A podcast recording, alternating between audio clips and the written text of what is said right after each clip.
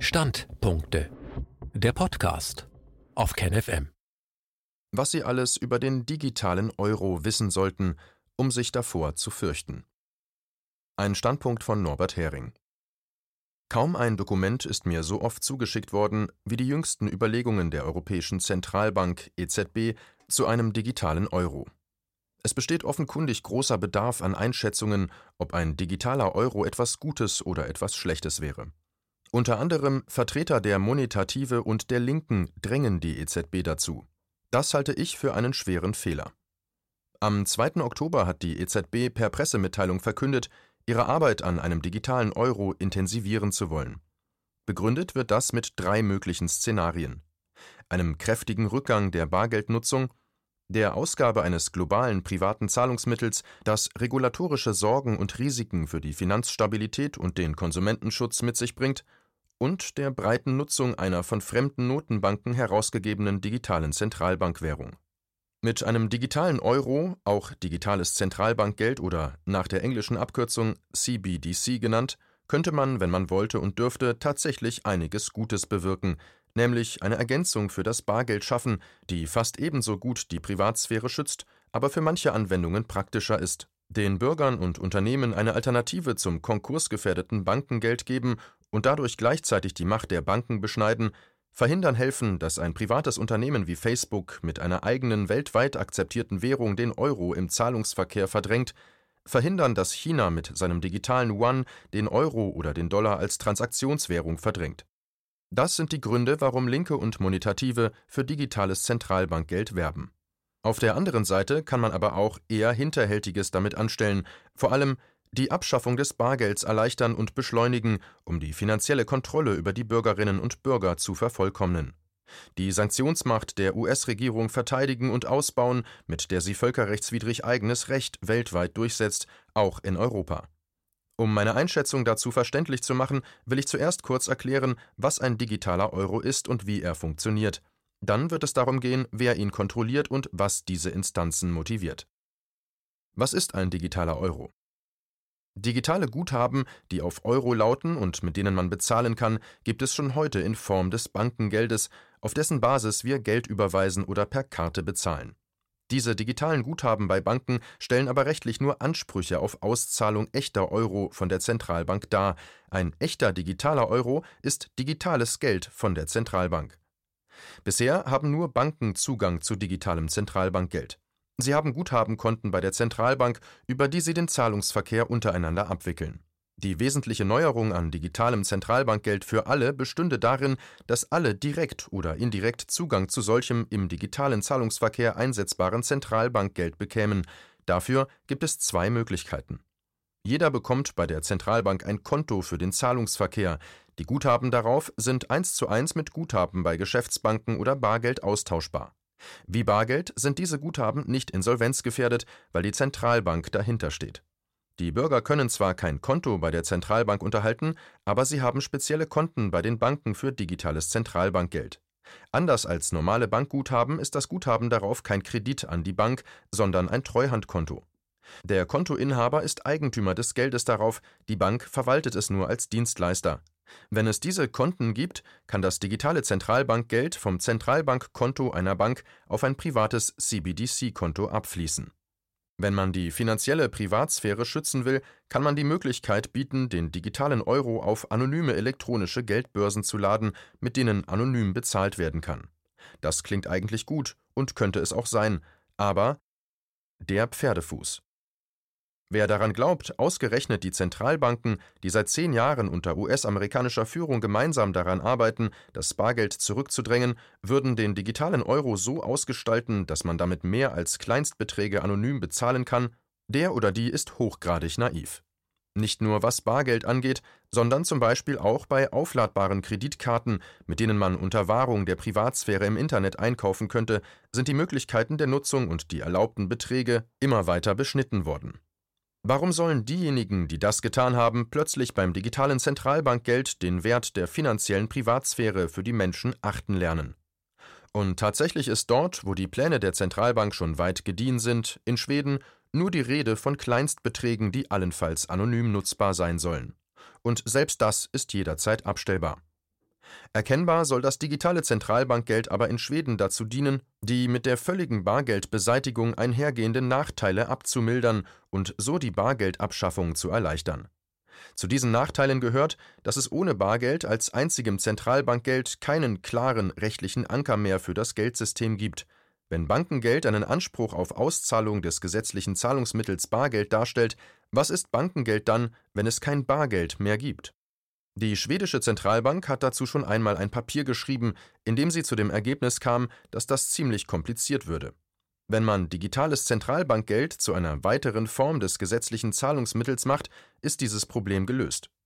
Deshalb hörte ich auch die Nachtigall trapsen, als der EU-Generalanwalt in meinem Verfahren vor dem Europäischen Gerichtshof um das Recht auf Barzahlung des Rundfunkbeitrags in seine eher politisch als rechtlich anmutende Stellungnahme gänzlich ungefragt eine längere Passage einfügte, dass nach seiner fragwürdigen Rechtsmeinung ein künftig eventuell zu emittierendes digitales Zentralbankgeld zum gesetzlichen Zahlungsmittel erklärt werden könne. Auch das Problem der Menschen ohne Bankkonto, das die Bargeldbeseitigung aus rechtlichen Gründen derzeit noch bremst, kann man leichter lösen, wenn man staatlicherseits einfach an alle Zahlkarten ausgeben kann, die mit Zentralbankgeld aufgeladen werden können. Privatsphäre und Bargeld sollen abgeschafft werden. Wie viel Wahrung der Privatsphäre man erwarten darf, zeigt sich schon daran, dass in dem langen Bericht einer Arbeitsgruppe von wichtigen Zentralbanken einschließlich der EZB zusammen mit der Bank für internationalen Zahlungsausgleich BIZ, der Anfang Oktober vorgelegt wurde, nur ein kleiner Absatz diesem Thema gewidmet ist. Und dieser stellt im Wesentlichen nur klar, dass man hier eine Balance mit dem hoheitlichen Überwachungsinteresse finden müsse und für ein digitales Zentralbankgeld und das zugehörige Zahlungsverkehrssystem wird es Daten geben. Und eine Schlüsselfrage der nationalen Politik wird sein, zu entscheiden, wer auf welche Teile dieser Daten unter welchen Umständen zugreifen kann. Es wird zwar beteuert, man wolle Bargeld weiter anbieten, solange die Bürger es wollten, aber mehr auch nicht. Nichts dazu, die Verfügbarkeit und Nutzbarkeit von Bargeld zu bewahren, damit die Bürger auch Grund behalten, es weiter nutzen zu wollen. Die Botschaften, Abschaffung der finanziellen Privatsphäre und des Bargelds stehen deutlich genug zwischen den Zeilen für jeden, der sie vernehmen mag. Wer es deutlicher mag, für den hier ein Zitat von BIZ-Chef Augustin Cartons aus einer Rede im Jahr 2019 mit dem Titel The Future of Money and Payments. Der frühere mexikanische Notenbankchef und Absolvent der Chicago-Universität ist der Mann Washingtons an der Spitze der BIZ und ein erprobter Kämpfer gegen das Bargeld. Wie Bargeld wäre eine CBDC rund um die Uhr verfügbar. Auf den ersten Blick ändert sich nicht viel für jemand, der zum Beispiel auf dem Weg nach Hause in den Supermarkt geht. Er oder sie hätten nicht mehr die Option, bar zu bezahlen. Alle Käufe wären elektronisch. Auch der Bericht der EZB-Arbeitsgruppe von Oktober ist ziemlich deutlich. Dort heißt es, Regulierungen erlauben keine Anonymität für elektronische Bezahlvorgänge und der digitale Euro muss diese Vorschriften im Prinzip einhalten. Anonymität könnte ausgeschlossen werden müssen, nicht nur wegen der rechtlichen Verpflichtungen in Zusammenhang mit Geldwäsche und Terrorfinanzierung, sondern auch, um bei Bedarf den Nutzerkreis des digitalen Euro einzuschränken, zum Beispiel um bestimmte Nutzer außerhalb des Euroraums auszuschließen und übermäßige Kapitalströme zu verhindern. Die Nutzer von außerhalb, die gesperrt werden könnten, sind wohlgemerkt nur ein Beispiel. Jeder kann gesperrt werden, und die Geldströme der ganzen Bevölkerung können gelenkt und begrenzt werden, wenn es, auch dank des digitalen Euro, irgendwann kein Bargeld in nennenswertem Umfang mehr gibt. Die EZB sorgt sich nur um die Banken. Aus den Reihen der EZB hat der Generaldirektor für Zahlungsverkehr Ulrich Bindseil ein Konzept für einen digitalen Euro vorgestellt, das ebenfalls mehr als deutlich macht, dass die Bürger wenig Gutes davon erwarten dürfen.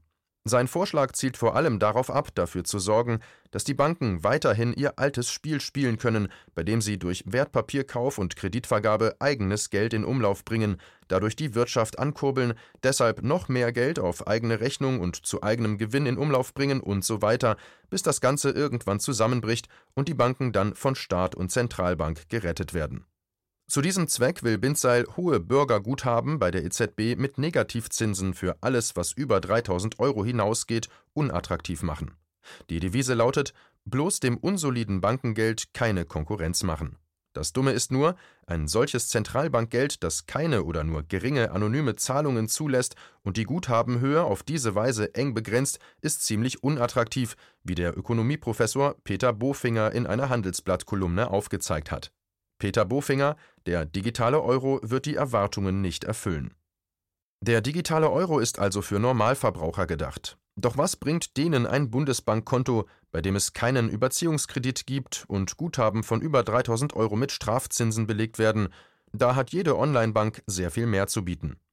Wenn man sich Sorgen mache, dass das Bargeld verschwinden könne, dann sei es viel besser dafür zu sorgen, dass die flächendeckende Versorgung mit Bargeld gewährleistet bleibt und dass man überall damit bezahlen kann. Denn die steigende Nachfrage nach einem sicheren und anonymen Zahlungsmittel, den der in allen großen Währungen steigende Bargeldumlauf beweist, kann der digitale Euro nicht befriedigen, jedenfalls nicht in der zu erwartenden und ausgedachten Konzeption. Abwehr von Libra und digitalem One wenn es nicht um die Interessen der Bürger geht, worum geht es dann? Um das, worum es in der Geld- und Geopolitik eigentlich immer geht, um Macht. Zuerst war es wohl die Ankündigung des Facebook-Geldes Libra, das die Zentralbanker aufgescheucht hat. Eine Plattform wie Facebook mit über zwei Milliarden Nutzern auf der ganzen Welt, die ein eigenes Geld ausgibt, könnte möglicherweise die Macht der Zentralbanken untergraben. Selbst US-Finanzminister Mnuchin bezeichnete Libra deshalb als Bedrohung für die nationale Sicherheit der USA.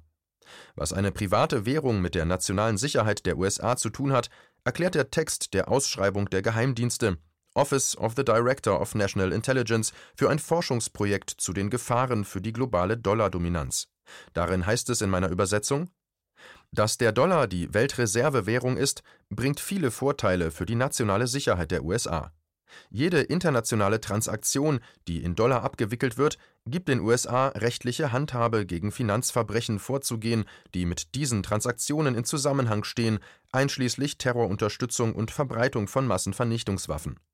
Außerdem ermöglicht es den USA effektiv Sanktionen gegen bestimmte Einheiten, Entities zu verhängen, die internationale Gesetze oder Verträge brechen oder die die Fähigkeit haben, Instabilität in den globalen Märkten zu verursachen die USA üben ihre internationale Vorherrschaft zu einem nicht geringen Teil dank ihrer Finanzmacht und dank ihrer Finanzbehörden aus.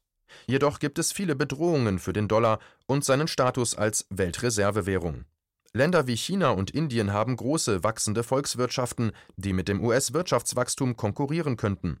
Viele Kryptowährungsenthusiasten sagen voraus, dass entweder eine globale Kryptowährung oder eine nationale Digitalwährung den Dollar unterminieren könnten.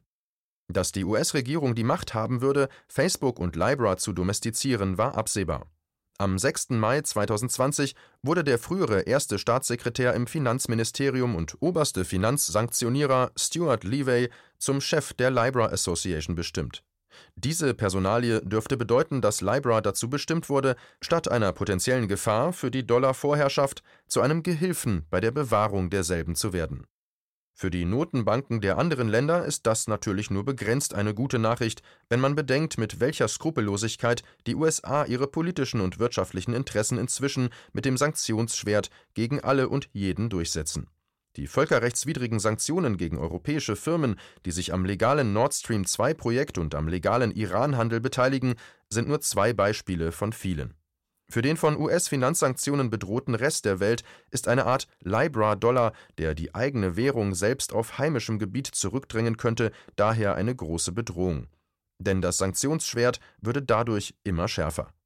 Wenn man hartnäckig optimistisch ist, könnte man Bestrebungen europäischer Notenbanken zur Einführung digitalen Zentralbankgelds als Bemühen interpretieren, den Bürgerinnen und Bürgern ein Zahlungsmittel anzubieten, das an Attraktivität mit US-amerikanischen Angeboten wie Libra mithalten kann Dafür würde auch sprechen, dass Anfang des Jahres die EZB und die Zentralbanken von Japan, Schweden, Kanada, Großbritannien und der Schweiz zusammen mit der BIZ eine Arbeitsgruppe gebildet haben, um die Libra-Gefahr mittels digitalen Zentralbankgeldes abzuwenden. Die US-Notenbank war bemerkenswerterweise nicht dabei. Doch das wäre naiv. Wie Peter Bofinger in seinem Beitrag schreibt, sind Zahlungsverkehrssysteme wie das von PayPal viel attraktiver als ein zum Wohle der Banken kastrierter E-Euro, jedenfalls solange die unterwürfige EU-Kommission darauf verzichtet, europäische Datenschutzregeln gegen US-Datenkraken wie PayPal durchzusetzen. PayPal hat vor kurzem sein Angebot um Zahlungsverkehr in Bitcoin erweitert. Es wird dem Unternehmen ein leichtes sein, auch Transaktionen in E-Euro über das eigene System abzuwickeln und sie so in dem Bereich zu halten, der von den US-Diensten kontrollierbar ist. Gemeinsam gegen China. Inzwischen ist die US-Notenbank als siebte im Bunde mit dabei und hat es geschafft, dass sich die sechs anderen in dem im Oktober veröffentlichten Bericht mit dem Titel Central Bank Digital Currencies Foundational Principles and Core Features dazu verpflichtet haben, die Entwicklung von digitalem Zentralbankgeld untereinander offen und kooperativ zu gestalten. Außerdem heißt es in dem Bericht, eines der Grundprinzipien müsse die Einbeziehung des Privatsektors sein, also de facto der großen multinationalen US-Konzerne, die den Zahlungsverkehr dominieren. Gleichzeitig muss das Zahlungsverkehrssystem, auf dem eine CBDC umläuft, den Privatsektor beteiligen, damit es von Innovation und Wettbewerb profitiert, was die Akzeptanz und Nutzung unterstützt. Mit anderen Worten, ein voll nationalstaatlich kontrolliertes System unter Ausschluss der US-Konzerne darf es nicht geben. Absetzbewegungen von der Dollardominanz und der US-Sanktionsmacht, die darauf fußt, sind also nicht mehr möglich. Gemeinsam geht es nun nur noch darum, die andere Bedrohung für die Vorherrschaft des Dollars abzuwenden, den digitalen Yuan. Chinas Notenbank ist mit seiner Digitalwährung schon weiter. Seit Oktober läuft in einem Stadtteil der Metropole Shenzhen ein Feldversuch mit digitalen Yuan, die die Zentralbank unter den Menschen verlost hat, die mitmachen wollten. 3400 Läden akzeptierten zum Start des Versuchs die neue Währung. Ebenfalls als Paukenschlag wurde es empfunden, dass der chinesische Smartphone-Hersteller Huawei sein neues Mate 40 Spitzenmodell mit einem vorinstallierten elektronischen Geldbeutel ausstattete, der mit digitalem Yuan oder Kryptowährungen gefüllt werden kann es wird damit gerechnet, dass das gleiche Feature bald auch in die niedrigpreisigen Modelle von Huawei und in diejenigen anderer chinesischer Hersteller wie Transsion integriert wird, die in Afrika einen großen Marktanteil haben. Afrika hat enge Handelsbeziehungen mit China, sodass der Yuan auf diesem Weg seinen Marktanteil in Afrika deutlich ausbauen könnte zu Lasten des Dollar. Und selbst wenn nicht, so könnte das chinesische Zahlungsverkehrssystem, das diesen Geldbörsen zugrunde liegt, viele Zahlungsströme auf sich ziehen und so der Aufsicht und Sanktionsmöglichkeit Washingtons entziehen. Davor hat man in Washington große Furcht. Resümee Wer das Geldsystem stabiler und bürgerfreundlicher machen und die Privatsphäre der Bürger bewahren will, der sollte nicht fordern, dass die Zentralbank ein digitales Zentralbankgeld herausgibt. Es zeugt von ausgeprägter Naivität, den Böcken bessere Gartengeräte und Tipps geben zu wollen, damit sie erfolgreichere Gärtner werden. Die Böcke müssen raus aus dem Garten, wenn dieser geschützt werden soll. Übertragen auf die Zentralbanker heißt das, das finanzielle Wohl und Wehe der Nationen darf nicht mehr Leuten anvertraut werden, die vom Wählerwillen gänzlich unabhängig sind und sich deshalb ungehindert als Interessenwahrer der privaten Finanzbranche und der Reichen gebaren können. Nichts wird besser, indem man denen, die das Falsche wollen, bessere Instrumente an die Hand gibt.